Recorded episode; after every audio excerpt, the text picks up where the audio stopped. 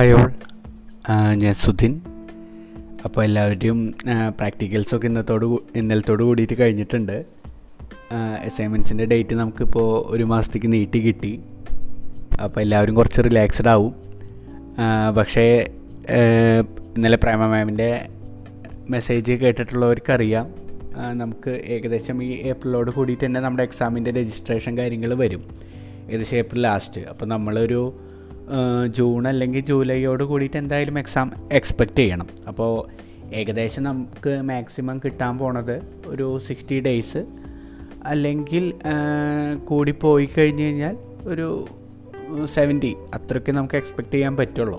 ഇപ്പോഴത്തെ സിറ്റുവേഷനിൽ may be ചിലപ്പോൾ ജൂലൈയിലേക്കൊക്കെ മാറുകയാണെങ്കിൽ കൂട്ടി കിട്ടാൻ ചാൻസ് ഉണ്ട്. എങ്കിൽ പോലും നമുക്കൊരു സിക്സ്റ്റി ഡേയ്സ് എന്നുള്ള രീതിയിൽ നമുക്കിപ്പോൾ കൺസിഡർ ചെയ്യാം. ഒരു വേസ്റ്റ് കേസ് സിനാരിയോ എന്നുള്ള രീതിയിൽ നമുക്കിനി സിക്സ്റ്റി ഡേയ്സ് ആവും ഉണ്ടാവുക അപ്പോൾ ഈ സിക്സ്റ്റി ഡേയ്സിൽ നമുക്ക് ഈ ടോപ്പിക്സൊക്കെ കവർ ചെയ്യണം. കാരണം എല്ലാ അസൈൻമെന്റ് എഴുതുമ്പോഴായാലും ബാക്കി പ്രാക്ടിക്കലിന്റെ കാര്യത്തിലായാലും നമ്മൾ അത്ര ഡീറ്റെയിൽ ആയിട്ടൊന്നും ഒരു എക്സാം പോയിന്റ് ഓഫ് വ്യൂവിലൊന്നും നോക്കിയിട്ടില്ല. അപ്പോൾ അതെങ്ങനെ ചെയ്യാന്നുള്ള കാര്യമാണ് നമ്മൾ ഇന്ന് ഒന്ന് നോക്കാൻ പോണത്. കാരണം പലരും കോഴ്സിന് ചേർന്നെങ്കിലും എങ്ങനെയാണ് എക്സാം വരിക എന്തൊക്കെയാണ് സിലബസ് എന്ന് പോലും നോക്കാൻ പറ്റിയിട്ടുണ്ടാവില്ല തിരക്കുകൾ കാരണം. അപ്പോൾ ഇനീഷ്യലി നമുക്കതൊന്ന് നോക്കാം. എന്നിട്ട് നമുക്ക് ഇനിയുള്ള ദിവസങ്ങളിൽ എങ്ങനെയാണ് പഠിക്കുക എന്നുള്ളതും കൂടി ഒന്ന് പ്ലാൻ ചെയ്യാം. ഓക്കെ അപ്പോൾ നമ്മുടെ എക്സാം പാറ്റേൺ എന്ന് പറഞ്ഞു കഴിഞ്ഞാൽ നമുക്ക് ഇപ്പോൾ നമ്മുടെ അസൈൻമെന്റ് പോലെ മൂന്ന് സെക്ഷൻസ് ഉണ്ടാവും. അതായത് ആദ്യത്തെ സെക്ഷനിൽ നമുക്ക് നാല് ക്വസ്റ്റ്യൻസാണ് വരിക. അത് പത്ത് മാർക്കിന്റെ നാല് ക്വസ്റ്റ്യൻസ് അവർ തന്നിട്ടുണ്ടാവും. അതിലേതെങ്കിലും രണ്ട് ക്വസ്റ്റ്യൻസ് നമുക്ക് എഴുതിയാൽ മതി. അതായത് ആ ഒരു സെക്ഷൻ അതായത് സെക്ഷൻ എ നമുക്ക് ഇരുപത് മാർക്കാണ് തരിക നാല് ക്വസ്റ്റ്യൻസ് ഉണ്ടാവും. അതിൽ രണ്ട് ക്വസ്റ്റ്യൻ എഴുതുക പത്തേന്റെ രണ്ട് ഇരുപത് മാർക്ക്. ഇനി രണ്ടാമത് വരുന്ന സെക്ഷനിൽ അഞ്ച് ക്വസ്റ്റ്യൻസ് ഉണ്ടാവും. അത് ഓരോ ക്വസ്റ്റ്യനും ആറ് മാർക്കിന്റെ ആയിരിക്കും. അതിൽ നാല് ക്വസ്റ്റ്യൻസ് എഴുതാം. അപ്പോൾ ആറ് ഇന്റു നാല് ഇരുപത്തിനാല് മാർക്കാണ് ആ സെക്ഷനിൽ നിന്ന് വരിക മൂന്നാമത്തെ സെക്ഷനിൽ മൂന്ന് ക്വസ്റ്റ്യൻസ് ഉണ്ടാവും. അതിൽ ഏതെങ്കിലും രണ്ടെണ്ണം എഴുതുക അത് രണ്ട് മാർക്കിന്റെ ക്വസ്റ്റ്യൻസ് ആണ്.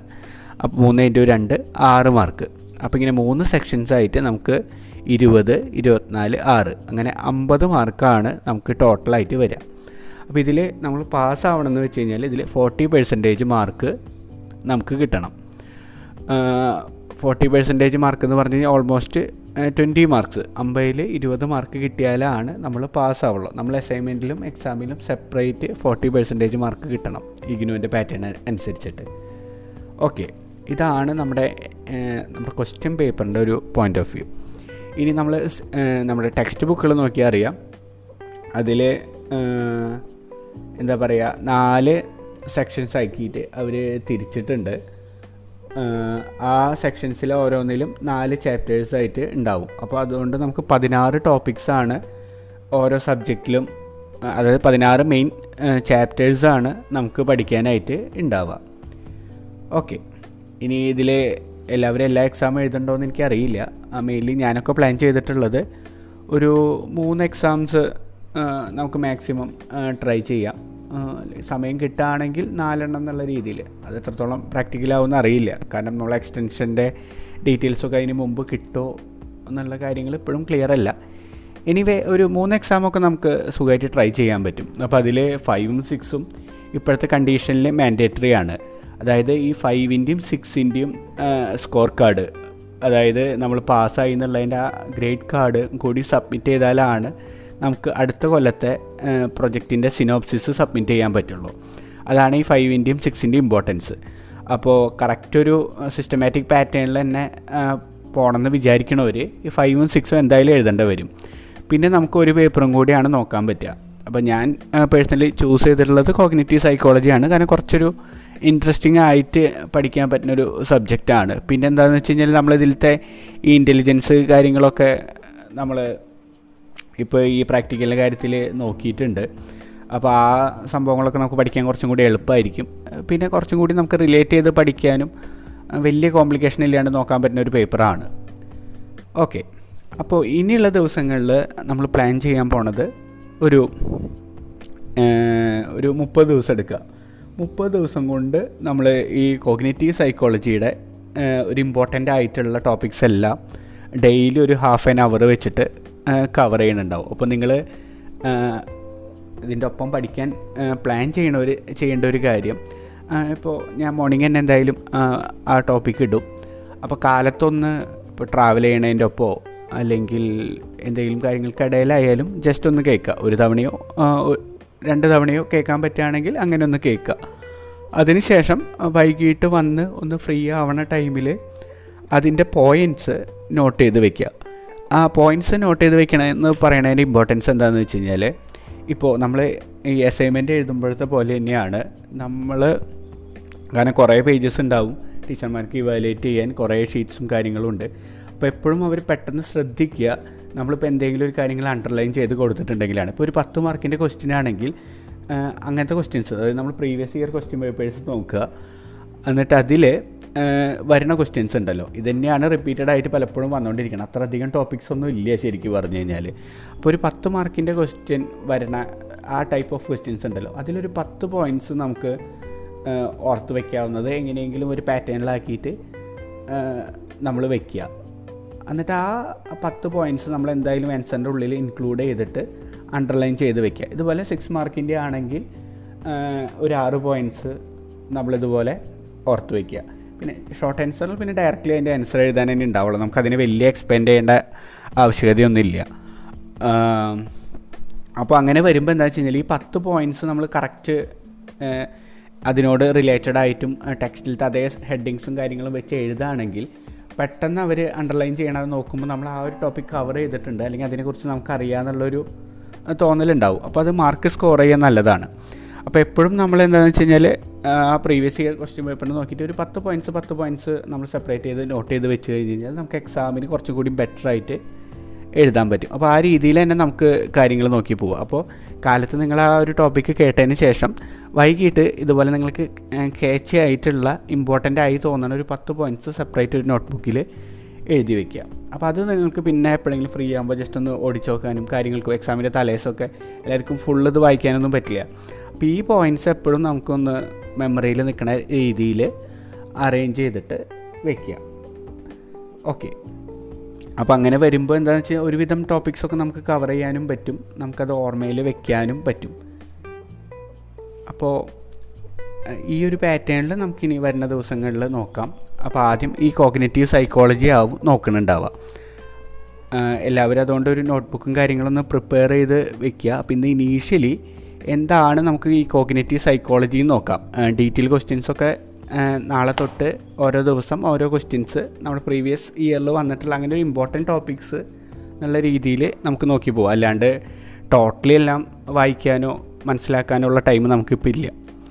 ഓക്കെ അപ്പോൾ ഈ കോഗ്നേറ്റീവ് സൈക്കോളജി എന്ന് പറഞ്ഞു കഴിഞ്ഞാൽ അതിനെ ഡിഫൈൻ ചെയ്യുന്നത് അതായത് ഒരു ഡിക്ഷണറിയിൽ അതായത് ഓക്സ്ഫോർഡ് ഡിക്ഷണറി പോലെ ഡിക്ഷണറിയിൽ അവർ ഡിഫൈൻ ചെയ്യുന്നത് സയന്റിഫിക് സ്റ്റഡി ഓഫ് മൈൻഡ് എന്നാണ്. അതായത് നമ്മുടെ മനസ്സിനെ കുറിച്ചിട്ട് പഠിക്കുക. മനസ്സ് എങ്ങനെ ഉണ്ടാവണു അതിന് ബ്രെയിനായിട്ടുള്ള കണക്ടിവിറ്റി അതിനെക്കുറിച്ചിട്ടൊക്കെ ഒരു സയന്റിഫിക് ആയിട്ടുള്ള സ്റ്റഡീനെയാണ് നമ്മൾ ഈ കോഗ്നേറ്റീവ് സൈക്കോളജി എന്ന് പറയുന്നത് അതിന്റെ ഒരു ഡീറ്റെയിൽ ആയിട്ടുള്ള ഡെഫിനിഷൻ എന്ന് പറഞ്ഞു കഴിഞ്ഞാൽ it is study study of how people perceive learn remember and think about information അതായത് കോഗ്നേറ്റീവ് സൈക്കോളജിയിൽ നമ്മൾ പഠിക്കുന്നത് എങ്ങനെയാണ് ഒരു വ്യക്തി ഒരു കാര്യം പെർസീവ് ചെയ്യണത്?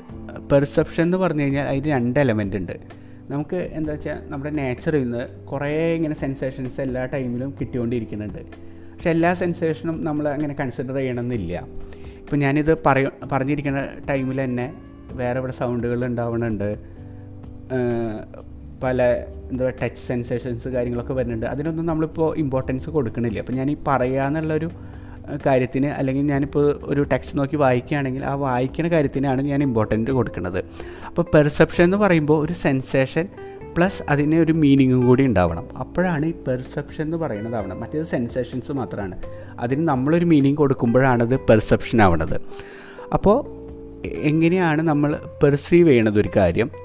ആ പെർസീവ് ചെയ്യണ കാര്യം എങ്ങനെയാണ് നമ്മൾ പ്രോസസ്സ് ചെയ്യണത്? അല്ലെങ്കിൽ തിങ്ക് ചെയ്യണത്?